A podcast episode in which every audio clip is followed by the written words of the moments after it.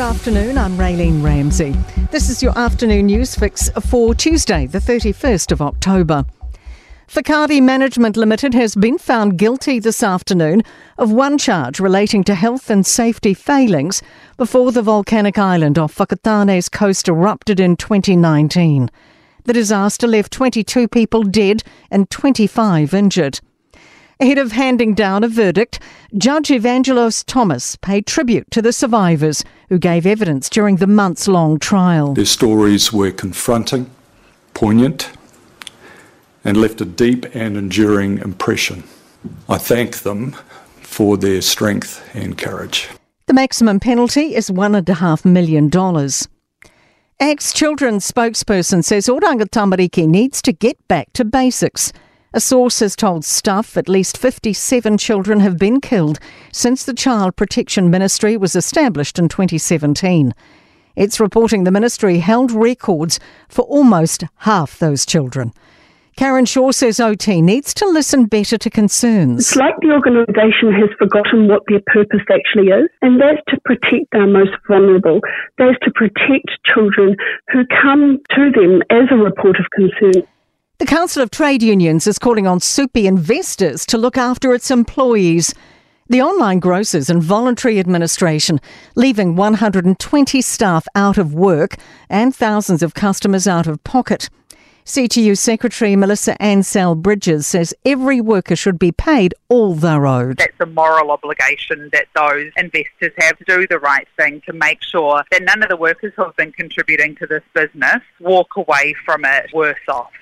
Te Pāti Māori is calling on the government to expel the US ambassador for their country's role in the Gaza conflict.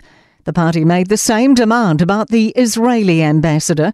Political editor Jason Walls has more. The Māori Party says the US government has poured billions of dollars into Israel's military and claims it's led to the killing of children in Gaza, not done in self defense. The party says until Israel calls a ceasefire, both ambassadors should be asked to leave. Te Pāti says otherwise, New Zealand's complicit in the killing of innocent people. High interest rates are the biggest player in declining housing consents. Stats NZ says about 40,000 new homes were consented in the year ending September, a 20% fall year on year. All regions except Marlborough had fewer new homes consented. AUT construction management professor John Tookey says higher rates make consents trickier to get over the line. If you're a speculative builder, you're looking at potentially carrying a significant amount of debt going forward, and you might have to pay a substantial amount of money in a declining market. To sport and the drawn out saga of Eddie Jones's exit as Wallabies coach is officially over. Rugby Australia have confirmed they've accepted Jones's resignation just 10 months into his five year deal. A Kiwi TMO has declared Sam Cane's red card should have remained yellow in the Rugby World Cup final in Paris. Three time Grand Slam winner Iga Swiatek and Wimbledon champion Marketa Vondrousova have slammed playing conditions at the WTA tennis finals in Cancun. Almost half of the eight singles players have complained about the court. And that is your afternoon news fix.